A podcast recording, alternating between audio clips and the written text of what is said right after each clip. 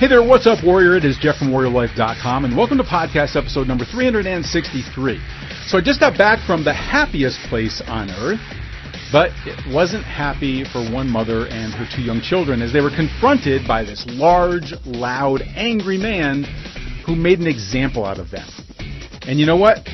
They got what they deserved. Their story and what it means to you is coming right up. Let's talk tactics.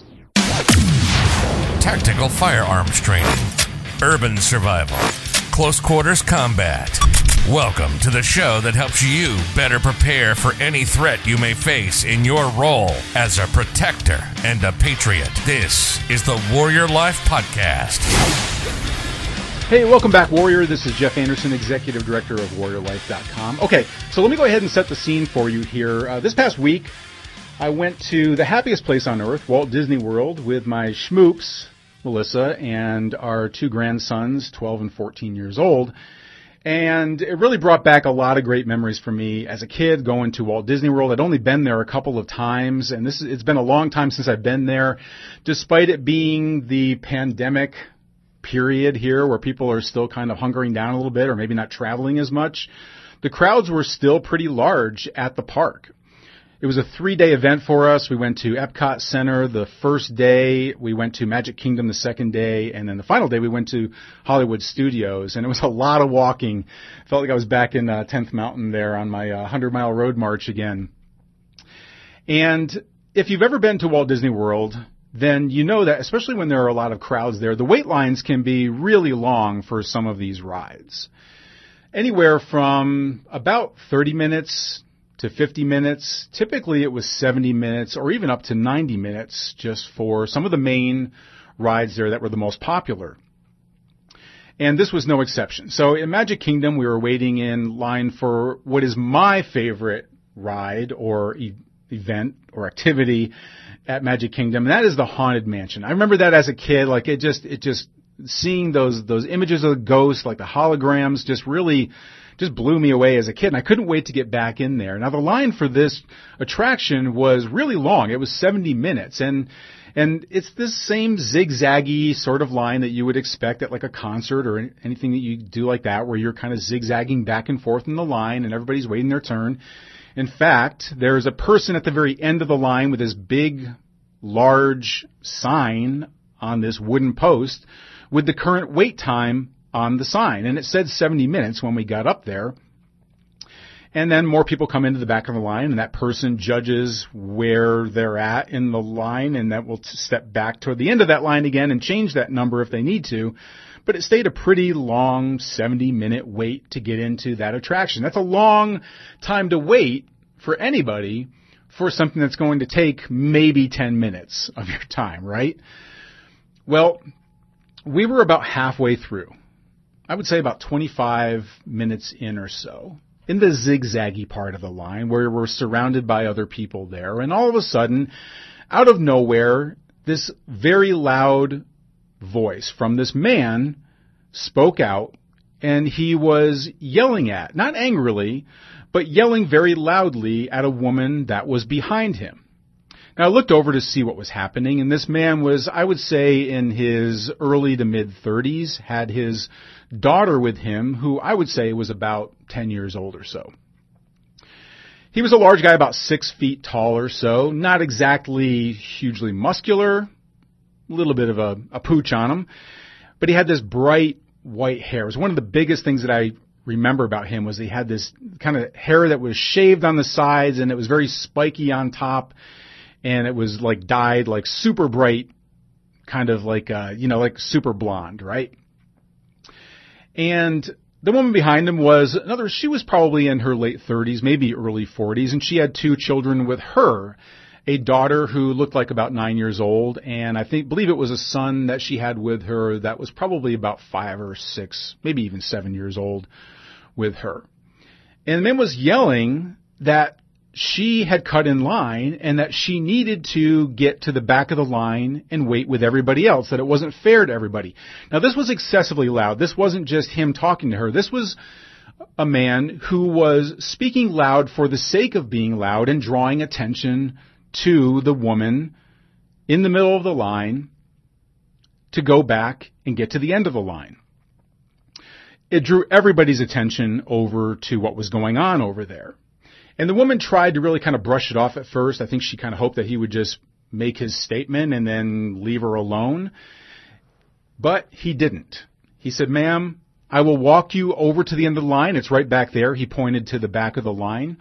He said, that's right back there. I will walk you over there if you need to, but it's not fair to everybody else here. You need to go to the back of the line and not cut in front of everybody else. It's not fair.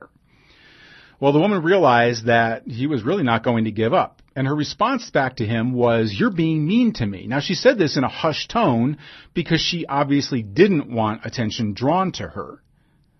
But she wasn't denying that she hadn't cut in line. In fact, by, you know, 25 minutes into the line, well, you pretty much, you would have known whether somebody had cut in line or not, right? So she had just entered into the line and the zigzaggy part, probably when nobody was really looking or she thought nobody was looking and thought she could kind of get away with it. Well, the man wasn't letting up. She said to him, you're being mean to me. He's like, ma'am, I'm not being mean to you. I'm speaking to you in a very polite tone right now but it is not fair to everybody else. In fact, I will walk you to the back of the line in case you don't know where it is. It's back there where that sign is that says this is the back of the line, but I will walk you over there to make sure that you know where it is. I'm not being hostile with you. I'm even offering to help you. And she wasn't moving out of the line. And the man wasn't letting up. And he said it again. Ma'am, you need to leave this line. It's not fair to everybody here. He spoke even louder. And you need to go to the back of the line. It's not fair to everybody else that was here. Now, she got really flustered and frustrated and angry, and she stomped out of the line through about three rows of people, and I was only about five to six feet away from where they were at. So I got a front row view to everything that was happening here. Now she left out of there with her kids holding them by the hand and dragging them out of there and she went away very upset. And everybody in the line clapped. Everybody in the line clapped. And you could see the guy kind of beaming. He wasn't really boasting. He just kind of made a joke out of it. He's like, thank you very much, everybody. I'll, I'll be here all day. He kind of made a joke out of it, right? But everybody was very happy that somebody spoke up and said that to her. Now I don't know who knew that she was there and who didn't know that she was there, but with my front row view, I found it very interesting. And it gave me a real insight into the thought process of what was playing out in front of me and everybody else there, which got me thinking about the OODA loop and how most people misunderstand or entirely miss out on the most critical lessons that it has to offer us. Now, for those of you not familiar with the OODA loop, the OODA loop, OODA O-O-D-A, was created by U.S. Air Force Colonel and military strategist John Boyd in a study that he did that was known as the, the aerial attack study. And it represented the decision-making process that takes place in engaging the enemy, specifically the letters used in this process cycle through OODA, OODA, which is observe, orient, decide, and act. Now foundationally, that model was built from Boyd's perspective of surviving an aerial dogfight. But this same principle has been used in everything from business to self-defense, both armed and unarmed self-defense. Now, the OODA loop has mostly been used in tactical training circles for self-protection with the goal to be able to think as quickly as possible and act faster than your attacker in order to short circuit their OODA loop and therefore gain the advantage there. But what I've found is that Boyd's real message is, and the most critical tactical insights, that they get misunderstood or they get completely passed by. And this is so critical that what I'm going to do is I'm going to approach this in a two-part series because there are a couple of different angles that are important here. So in this episode of the podcast, what I want to do is I want to share with you five tactical OODA loop observations that I noticed during the exchange between the woman and that man in line and share them and how they apply to you tactically. What are the lessons that you can take from this? Because I learned a whole hell of a lot from this. And I have five good tips here that you can take away from it as well. So let's go ahead and jump into these now. So first, the OODA loop is not a one-sided process.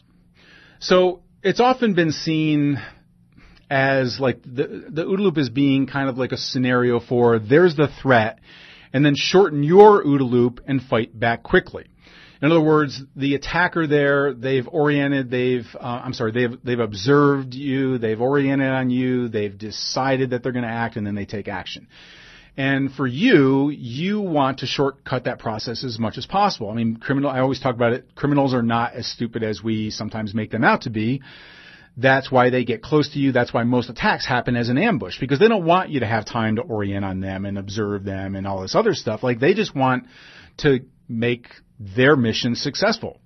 And so the longer it takes you to really kind of orient and, and figure out what's going on and then make a decision, then act like it could be all over by then, which means that you could be lying on the ground bleeding, unconscious, or dead with your wallet gone, your car gone, your family gone, who knows, right? So it's always been thought that this is basically a one-sided process that you as the defender, you have to shorten that loop. You have to act as quickly as possible. That means shortening the loop and fighting back and, and making the decision and, and acting as quick as possible. But it's a two-way street. The OODA loop is yours, but it's also your aggressor's. And these loops actually trade back and forth more like a tennis match. They're, you go through a loop yourself, but it's a true back and forth with your aggressor. So in this situation that I was in in Walt, in Walt Disney World, the man raised his voice very, very loudly and drew attention to them. Now she responded by first trying to ignore him. He kept it up. She called him mean. He yelled to everyone out there how polite he was being and offered to even walk her to the end of the line. So the same goes for you and an attacker. In fact, Boyd's intention was to create chaos and act unexpectedly in your actions to get inside the opponent's OODA decision cycle, to get them to show their hand, and then use that new information to gain the advantage in the dogfight. So the first thing here is for you to understand that while yes, you have that OODA loop going and you're going to try and shorten it as much as possible and create and, and, and decide how you're going to act, it also goes for the other person. So this is a, a back and forth situation as it was with this man and this woman. Lesson number two here is that Mm-hmm. the most critical aspect of here, of this, of the OODA loop gets missed, and that is orientation. Now, most people think of orientation, which is that second step there, as physical posturing. So how do you orient? You, know, you, you observe the attack coming. How do you orient your body? How do you orient based upon the environment around you? What if you have people with you? You're defending your family. Like most people think of orientation as a physical orientation, but it's actually deeper than that. You see, Boyd saw orientation as a combination of several factors in how somebody approaches a situation and how, and how it shapes all the other factors in the OODA loop. The way that we observe things around us, the way that we decide what action to take, and the way that we actually act. So that's why in, in the aerial attack study, Boyd really takes this into account with things such as genetic heritage, cultural traditions, analysis and synthesis. In other words, like sometimes like risk and reward what previous experiences somebody had, and then what new information is brought to the process. So why the, uh, all of these things aren't really physical orientations. These are how do you orient who you are and what's happening around you based upon your entire life history, your culture. How do you see the world around you? What experiences have you had before? that's going to decide how you observe things around you. In other words, if, if you are a person who never had any element of danger around you at all, you grew up in an upscale neighborhood, there was never any crime, nothing really happened like that, and you go out into the big city, you might not necessarily have this perception that there is danger around you. And you could be projecting that. Whereas somebody who grew up in an inner city who realized that the only way you're going to get ahead in life is by taking it and preying upon the weak, well, they see you coming. It changes how they observe the people around them. It, discern, it decides how they act. So going back to the Disney confrontation here to apply this to what I witnessed there, the mom was a predator. She counted on the weakness of others, and she asserted herself for her own gain. Now her OODA loop was already in progress. She observed the long line. She observed that it was going to be 70 minutes there. Her orientation was that she thought it was okay to bypass everyone else and cut in line in front of a group that looked safe to her. She made her decision and then she acted on that decision by getting in front of the right people who did not say anything to her and she short circuited probably about a good 25, 30 minutes off of her and her kids wait in line. Now, the people behind her, and, and from what I remember, they looked to be like kind of like foreign visitors. Like obviously a lot of people travel from foreign countries to come to the happiest place on earth. It's a, it's a, it's a, um, a big destination for, for travel for foreign visitors and the people behind her would have observed her observed her cutting in line because now remember we've been 25 30 minutes into the line here and they would have noticed all along the way there as they're moving up inches inches by inches that they were not there and then all of a sudden they were there so they observed her and their orientation, be it cultural or just the way that most people would respond, was that it wasn't worth calling her out. I mean, the risk may have been embarrassment, if they had called her out and they drew attention to themselves, maybe if they were if they were from a foreign land, they didn't really know what the cultural norms were in our country. Like maybe if they if they called it out, maybe maybe they thought Americans don't like foreigners, and if they said why are you cutting, people would would revolt against them. I don't know what their thought process was because they didn't say anything. So maybe that risk would have been embarrassment, while the reward would have only been a minute or two longer wait right? So, I mean, that's what I think a lot of people thought. Maybe other people did notice that the woman was there. In fact, I remember times where I've seen people cut in line way up ahead of me. I could have said something, but you know what? Uh, you know what? Screw it. Like, what am I going to do? Make a big fuss out of it? Ruin the day for maybe for my kids, or or who knows what's going to happen if I do this? It's only going to be like a few extra seconds wait, right? So that's maybe that was their decision. Regardless, they made their decision to just let it be, and their action was to do nothing.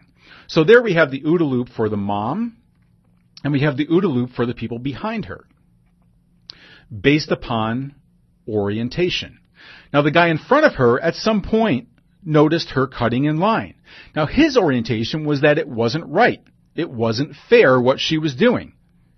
He analyzed the risk and reward for him. I mean, for him, there was little risk of not saying anything because he knew he was in the right. He was bigger. She had small children with her. She wasn't really a threat to him. She wasn't with a male partner where it could have become a fight, though maybe it still could have. You never know what's going to happen. And, you know, the really the risk for him, I mean, he wasn't even like it wasn't even affecting his wait at all. So where was the reward for him, right? He decided, based on his orientation and low risk, that he would use embarrassment as his weapon. And he called her out loudly and he didn't let up. So here we can see that orientation for all three of these parties, the woman that was the predator, the people that were the sheep behind her, and the man who was a wolf in front of her, the protector, standing up for right, even though it really didn't affect him. Their orientations of who they are as people affected everything in that situation. And ultimately the woman left the sheep left, or not the sheep, but the predator left the flock of sheep there. Nobody else said anything there. Now, let's move on to tip number three here, or, or, observation number three, which is the dynamics of a confrontation can change instantly. So in this case, for, for the woman, the predator, she wasn't prepared to be confronted. And she backed out with her tail between her legs. And everybody was clapping about the verbal beating that she got. She looked bad in front of her kids. And I'm I mean, I can pretty much say that it ruined her day. And it probably ruined her kid's day. What should have been like a super happy day in the happiest place on earth probably end up becoming a scar in the memory of both her and her kids. It probably ruined that entire vacation there. And I'm sure she was, she probably couldn't stop thinking about it the rest of the day. Her kids probably couldn't stop thinking about it the rest of the day. She looked bad in front of her kids. Now, my guess is that she'll probably likely never do it again. And now this is part of her experience. And she probably understands the real risks that are associ- associated with something that seemed like it was so small to her. But it could have also been a confrontation change for him as well. Which brings us to observation number four, which is don't write checks that your abilities aren't able to cash. So for her, it was the threat of him, right? But for him, what if her husband or boyfriend showed up? What if he was three times this guy's size? What if she got in a fight with him? What if they both got thrown out? You never know what is going to happen, right? So many people get into this situation where they think, we tend to think of like the best outcome there. The truth is, you never know what's going to happen. This guy might have called her out, and her boyfriend may have shown up, and he may have been some gigantic bodybuilder, and that might have resulted in this guy doing the right thing as the sheepdog protector. He could have gotten his ass beat. This is why we look at situations like at uh, with our with our defeat larger attackers product, that DVD that we have. You can see in that video on the sales page for it that there is a man who is in a confrontation with a woman in a pizza parlor. And it seems pretty safe until her boyfriend comes in. And then things aren't so safe. If you haven't seen that video, it's definitely worth checking out because there's a lot to be seen in there related to what we're talking about today. But you can't write checks that your abilities aren't able to cash. You need to understand that what might look like one situation here, again, part of the orientation, part of the information loop that Boyd was talking about is based upon new information that comes in as well. And you need to understand that there can always be new information. So you need to be ready for whatever those possibilities are. That doesn't mean don't take action. This guy did a very commendable thing from, from what we could see from the outside. I don't know what this woman's actual story was. Um, at Walt Disney World, if you have uh, children with handicaps or or if if you have a disability in some way, they allow you to go to the front of the line. There's special accommodations made for that. I don't know what the reasoning was for this woman, but nonetheless, it looked like she deserved what she got. But the guy got lucky also that maybe there wasn't another factor here that he wasn't prepared to do something about. So you just need to keep that in mind there. So let's go on to observation number five here. And that is, no one is coming to your aid. Look, no one else came to this guy's aid during the verbal fight. Nobody did. Nobody said a single thing. Nobody spoke up and said, yeah, lady, you need to go to the back of the line just like everybody else. And it would have been easy to do that because this guy was very loud. He was, he seemed like he was obviously in the right to everybody around. And judging from the clapping that happened as the woman left, everybody was kind of silently urging him on or, or wishing that he would really kind of see through on this because it's not fair. We all know it's not fair.